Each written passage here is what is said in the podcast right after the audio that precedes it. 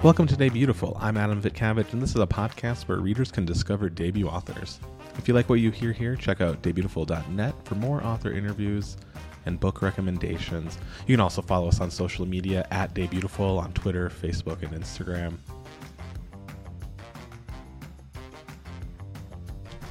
Today's guest is a writer, carpenter, and land steward. He's an Afro Canadian, born and raised in Ottawa, descended from Trinidad and the British Isles.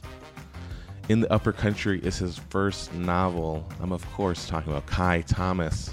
Kai, welcome to the podcast. How you doing today? I'm doing well. Thank you for having me, Adam. Of course. Um, your book, In the Upper Country, is a historical novel. There's a lot more to it. It tackles a lot of themes. Um, but I'd love to hear from your perspective what In the Upper Country is about. Sure. Uh, in the Upper Country is a novel that follows uh, a few days in the life of this young woman whose name is Lucinda Martin. And it's set in mid 19th century uh, Underground Railroad community, a community at the terminus of an Underground Railroad.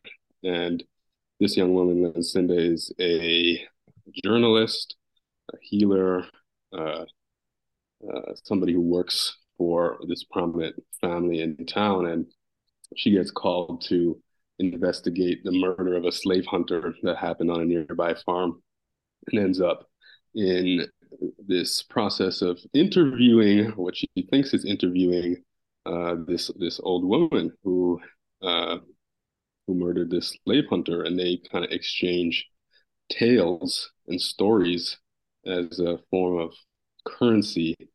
Um, and and it's in this exchange that the novel kind of emerges, and so that form, I guess, allowed me to explore a lot of the themes and historical moments that I was that I was interested in. So, namely, you know, Underground Railroad, uh, sovereignty for Black and Indigenous people mm. in this time period, uh, especially as it related to folks' relationship with land and what that looked like, and how land could be a, um, a relationship with land could be a vehicle for sovereignty, um, as well as you know, we dip a little bit into this earlier period of the War of 1812, which I thought was a super interesting period. It's kind of this war that doesn't get uh, or gets talked about in very certain mm-hmm. terms. You know, nobody really knows what it's about, especially in the U.S. But in Canada, we learn about it in school because this was supposed to be the time that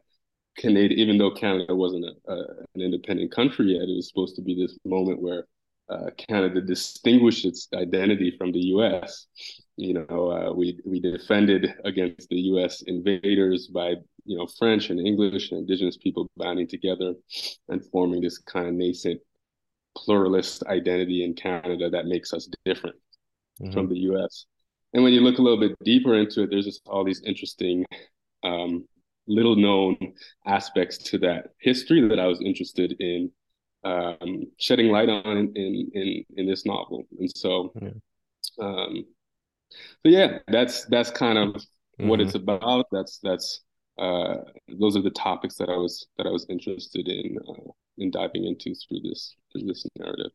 Yeah, I, I love the the premise of the two talking and sharing stories, and I'll get more into the um, structure of the novel in a little bit. But I'm curious, was, was like storytelling always a part of like your and your family life? Were, were you a big reader, a big writer as a kid? Definitely a, a reader. Uh, you know, literacy was really important for my family, particularly is something that, you know, I learned how to read with my dad. Mm-hmm. Um, he he was an English major and he didn't pursue that as a career, but you know, teaching me how to read and how to uh, write was something that like I remember being, you know, four years old, just mm-hmm. crying, mm-hmm. just like having a complete meltdown because I didn't want to be doing that. But that was something that was like, you know, really, really important um, for for him. And even though, you know, it had those uh, have those associations with it or those memories uh, with regard to reading and literacy, it, it truly did become something that I learned to love, and it became a place of sanctuary to be able to read and get lost in a book, um, to be able to reflect on, you know, stories, uh, and then eventually to kind of choose my own uh, or identify what what genres and what types of stories I was most interested in and inspired by. So, um, so yeah, it's, it's it's in that sense, it's been a, a part of our legacy. It's not necessarily that you know stories telling in my family was, you know, a, a career or a mm-hmm. established tradition in that sense. Other than you know, families like to like gossip about other family members and like to uh, you know, um, identify, you know, who's a character in your mm-hmm. life and yeah. talk, you know, in, in that sense. But yeah. yeah. no, for sure. Yeah. And, and because what I love about this book in particular, it, if you and you've talked about all the different threads you pulled from the War of 1812, the Underground Railroad, Underground Railroad terminus, um, land sovereignty. Um, were those always topics that like you were thinking about? Like i mean were you a, a, war of 1812 super fan when you were a kid or were, were these topics that came up later in your life that you really started becoming interested in them? Yeah it's uh, not no i was not a super fan. I, I, was always interested in history for mm-hmm. sure. Um you know it, it wasn't something that i even really pursued academically until until came time to write the book and i was like okay if i'm going to write about this i have to do some substantial reading and you know talking to people talking to historians talking to elders and knowledge keepers mm-hmm. who mm-hmm. you know hold communities histories of these these moments in time um, i think the reason why it really um, piqued my interest to identify these topics in this book was because I was interested in fiction and in historical fiction, and I was reading. I didn't see. I I started to notice the the themes and the uh, the historical moments that I wasn't seeing represented, mm-hmm. and so I, I, I I think you know in this book and in, in my writing in general, I'm, I'm very uh, motivated by you know what what what hasn't been written and, and why, and often it's a really interesting reason why you know certain topics haven't been uh, haven't been robustly represented in, in literature in this case, right? And mm-hmm. and so you know, then you just follow those reasons, and you know, they take you to interesting places, and so that it was that kind of that, that kind of process. For example, uh, the one of the first images that I saw that really uh, inspired me to begin this this this book is um, I was in an art history class, uh, which was not what I was studying, but I was just I thought it was an interesting class mm-hmm. uh, in, in, in, university, so I took it. Um, and um, I came across this photo, uh, this kind of mid 19th century photo of an elderly, appeared to be black man, um, sitting with a cane, and it was taught. It was it came up in the context of learning about photography as a, form of self-representation, in particular for marginalized people who, at this moment in time, you know, mid 19th century, that was the first time ever in history, or especially in the in the in the Western world, where Black folks in this case could represent themselves as an image because previously portraiture was you know it was something for the elites mm-hmm, right? mm-hmm. so this this photo was like significant in that it was like one of these early photos where people were getting to represent themselves. Um, so it was it was interesting in that way. And then i started to read about his story. Come to find out this man's name uh, was john daddy hall. Daddy was his nickname because he had many many children. He was of african and indigenous descent. He was born in what's now known as Canada, uh, in an indigenous community, fought in the War of 1812, but one of the prominent uh, indigenous leaders of that war who was aiming to create a sovereign indigenous nation that would have expanded between, you know, what's now Ohio all the way up into Canada. This was a moment in time where like the geography of what we know of this mm-hmm. land could have been completely different. It could have looked completely different if certain promises had been upheld and certain agreements had been upheld. so John Daddy Hall fought, you know, for indigenous folks in in that in that war, was captured, was enslaved, survived decades of enslavement of, of slavery, uh, eventually escaped and helped form one of these towns that was at the terminus of the Underground Railroad, which is Owen Sound. Uh, it's on uh, the coast of Georgian Bay in Ontario. It's a very vibrant community. They have a Emancipation Festival every year. It's mm-hmm. really wonderful to, to go and see and visit. Anywho, I'm reading about this guy. He lived to be like 115 years old. Uh, he didn't die until 1900, and so I'm just there's just all of these kind of mystical, uh, interesting elements to his life. I'm like, you know, why haven't I heard about this this person? You know, especially growing up in Canada. You know, why haven't I heard about this time and these dynamics? You know, Black and Indigenous people in the 19th century forming alliances. You know, intermarrying, forming communities. Like this is this is interesting stuff. Um, and so, you know, it was moments like that where I would come across a story such as that and mm-hmm.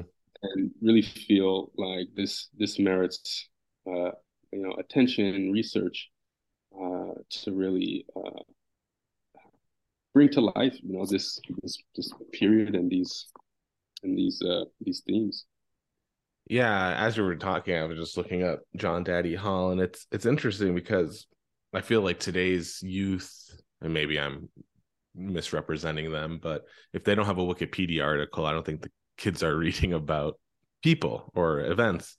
And like, sure. there's there's articles about John Hall not that quick Wikipedia links. And and I don't think we would ever be taught him in America sure. at all. Period.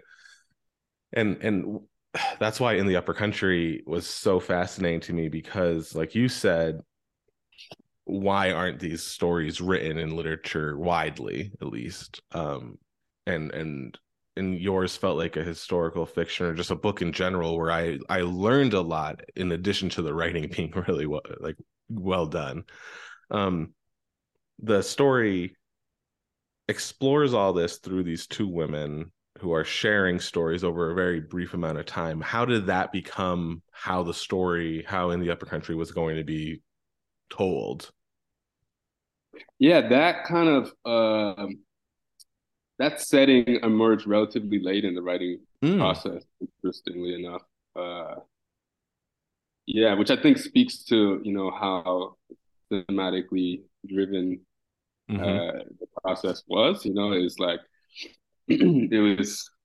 I had identified, you know, certain scenes and certain themes that we've kind of touched on, and um, yeah, the setting came came about just by reading, you know, and yeah. and and reading about uh, instances in, you know, uh, the the 1850s in particular. 1850s is like a key time because that's when the fugitive slave law went into effect in the mm. U.S which meant that all of these folks who were escaping slavery in the northern states could no longer guarantee their safety in the northern states because uh, it was a law that deputized anybody and incentivized anybody to return them to to mm-hmm. enslavement so long as they were within the country.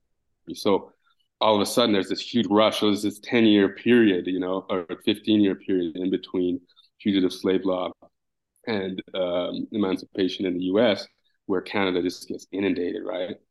Um, and so there's just all of these like mentions that I would find in uh, you know different history books of like um, you know not only these communities that were forming that no longer exist, many of them no longer exist, some do, but then these instances of like what happens when a, a, a previously enslaved person is running away and they have to hurt or kill somebody who's hunting them. It mm-hmm. happened a lot, uh, a lot more than you know I've seen represented in in, in literature. Uh, there's cases, there's there's legal cases in Ontario, for example, of uh, of a man who uh, was charged after the fact with a murder he had to commit upon escape, and so it just brings this really interesting uh, legal precedent at the time where it's like, what do you do with that? What are the reactions to that in Canada and the US, you know? And you can imagine, you know, the the the divide there uh, between how do you moralize uh, you know investigating how do you morally deal with that type of a quote unquote crime, mm-hmm. and that just seemed like such an interesting uh, premise to me, such an interesting question, and so at the point in time where I was reading about that case and um, you know all, all of the the context of it, uh, did it did it really seem fitting to have that um, that setup be mm-hmm. the one in which these two characters un, un, unveil unveil yeah. their stories.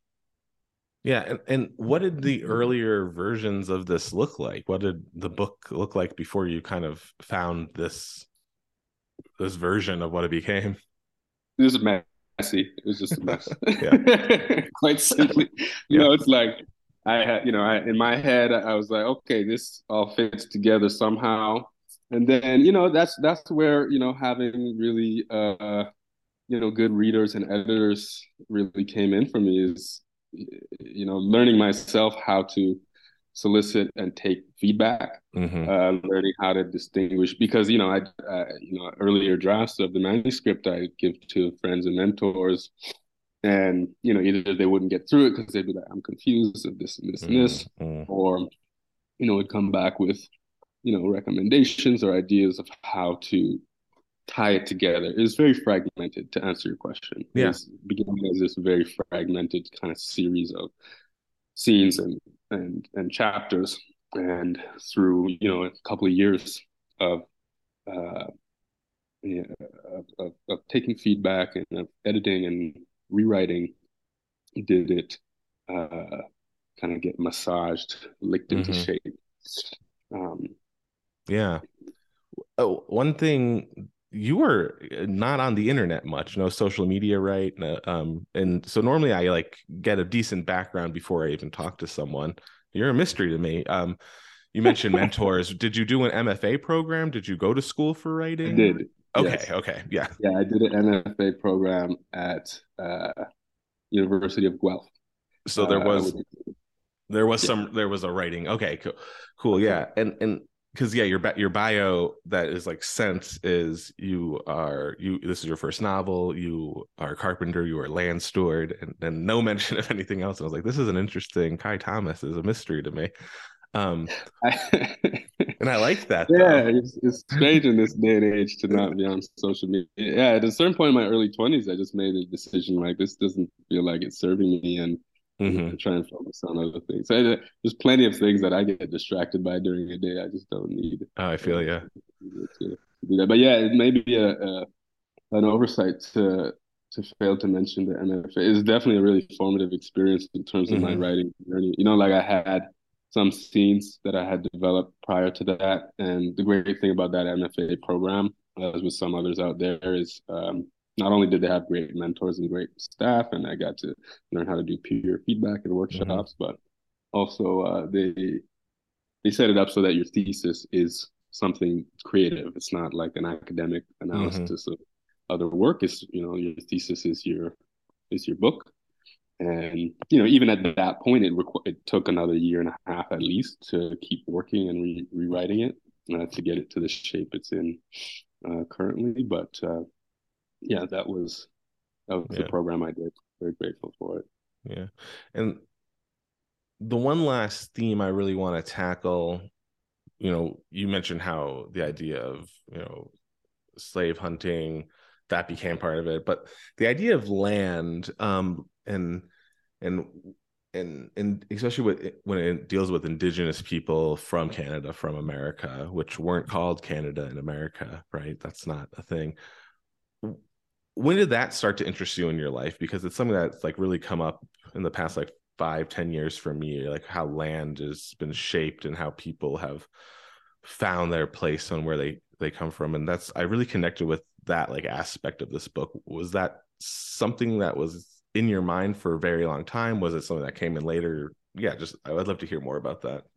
Yeah, yeah, you know, that's that's my life. That's that's what I do most of the time. You know, even now I work full time, you know, uh doing carpentry, but also just site work, site mm-hmm. grounds work, grounds maintenance, uh here at Soulfire Farm uh, in upstate New York. and prior to that, I'd worked for many years um, on the grounds of a summer camp for inner city kids in mm. uh, near Montreal called mm. Camp Amy Molson, and I helped develop a, a, farm and wilderness camp program at uh, at the farm that I was involved in there, Young Roots Farm. Um, so yeah, like for the past 10 years, you know, like that's been my life. And for me, it was really important. You know, from I was drawn to the career of, you know, working with land, doing, you know, small scale farming, growing, learning how to grow food, learning how to teach those skills, uh, learning how to, you know, build, um, interact with nature in uh, you know, sustainable ways for me that was important because that that's where I find my sanctuary and my my healing and you know uh, escaping almost from from the, an urban environment where you know in Montreal specifically at the time like I I straight up didn't feel safe you know I'd been profiled by police so many times uh, especially as I came into like a young man's body like, like a mm. man's body you know it just it just changes the game in a way where I was like, I don't want to deal with this. And, you know, I don't want to um, act like it's that simple to escape, you know, racialized violence. It's mm-hmm. not.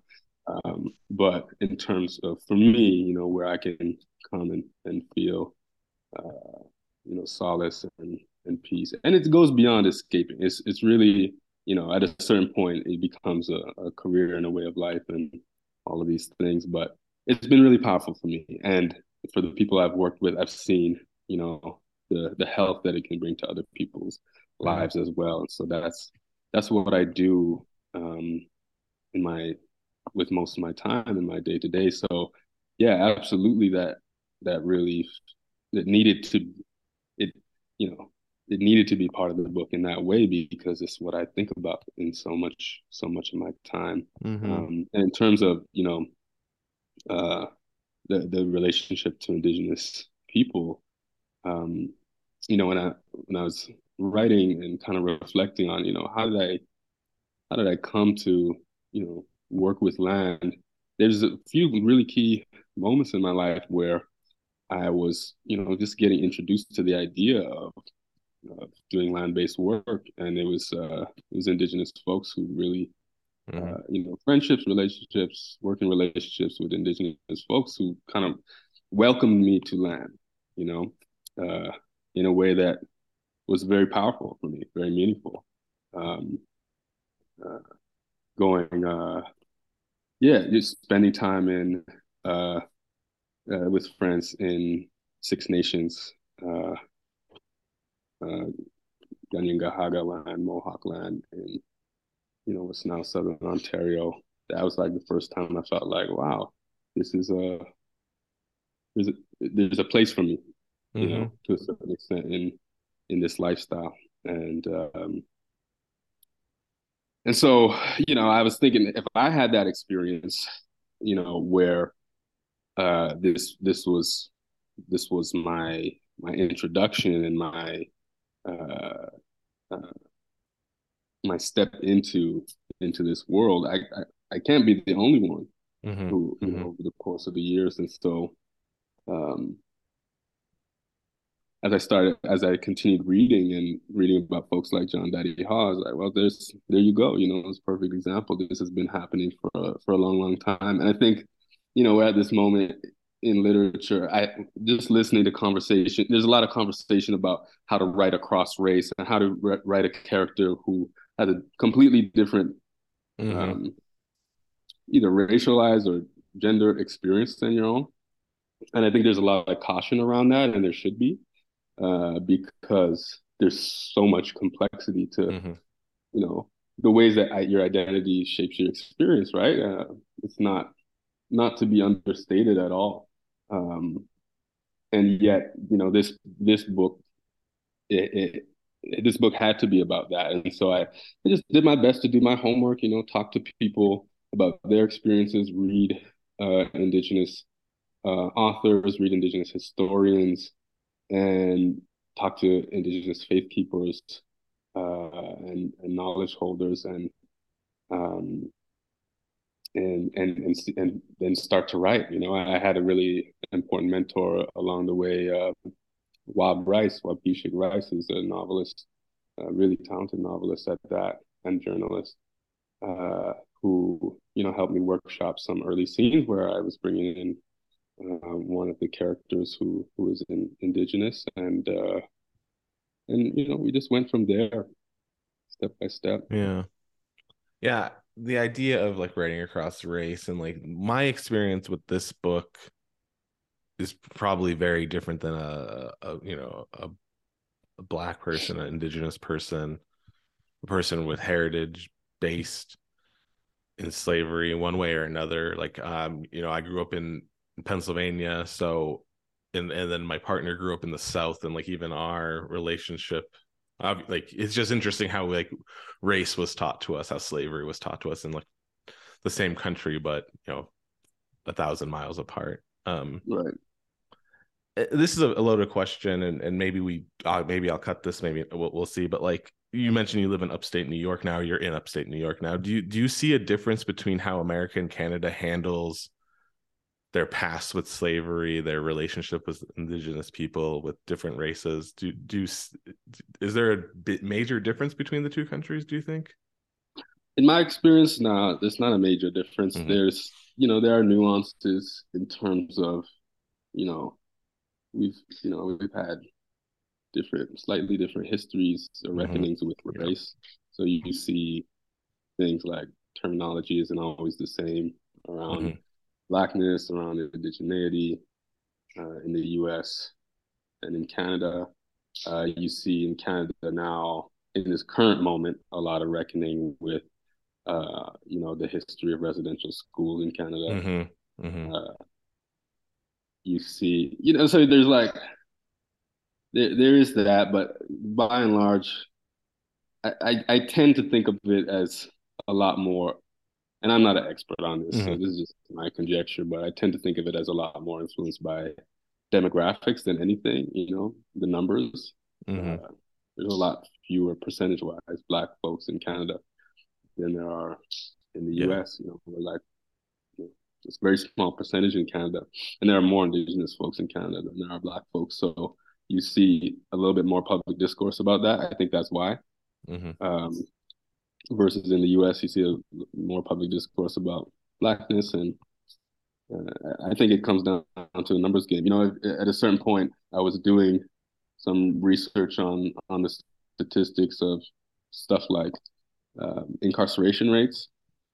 You know, percentage wise, you know, blacks and indigenous people, among others, are are overrepresented in in, in the prison system to almost the exact same rate in both countries, you know. So it's it's nuanced, but yeah, I don't see uh I don't see a huge uh difference in the way that the two nations uh deal deal with race now. Mm-hmm. Yeah, it's just something I've been curious a lot more about because I think Americans like for the longest time and maybe still still the joke is like oh canada's so safe and friendly. There's no crime. There's like you know that's like a uh, not yeah like a meme almost. And it's like no sure. canada's a nuanced country that you know deals with homophobia deals with racism deals with crime yeah. deals with everything. Um right right.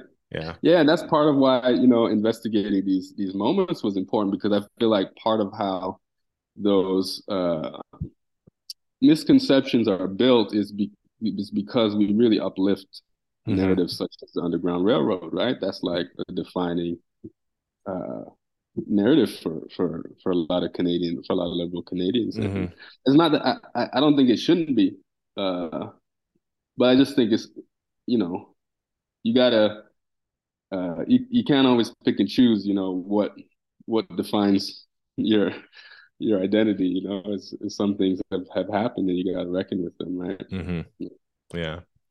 Yeah, and I'll let you go on. Are you are you reading anything? Are you want to read anything in 2023? What's on your radar? What have you read recently? It's it's interesting because while I was writing the book, I was very intentional about not reading anything mm-hmm. similar. Now that it's coming out, I've been reading everything similar. So. You know, I got a lot of recommendations. I've been reading um, Nathan Harris's book, uh, Sweetness of Water. Mm-hmm. Uh, so yeah, a lot of things in kind of a similar genre, historical fiction. Sweetness of Water is awesome. He's a great Yeah. writer. Uh, love it. Uh, I've read uh, She Would Be King by Wayetu Moore recently. That was really awesome as well. Very strange, very Yeah. uh yeah, fantastical, but also just dark and a really good reckoning with, you know, that period of time and in some locations that I haven't really seen represented before. Um, another one that I'm uh, that I've just started is uh, the novel uh, "Slave, Old Man Slave" by Patrick Chamoiseau. Mm. Um, he's a Martinican author, really well known and respected in the French-speaking world, less so in English, but the translation to his work to this work is really good. I want to thank Kai Thomas for joining the Debutiful podcast to talk about his debut novel, In the Upper Country. It is out now. You can get it.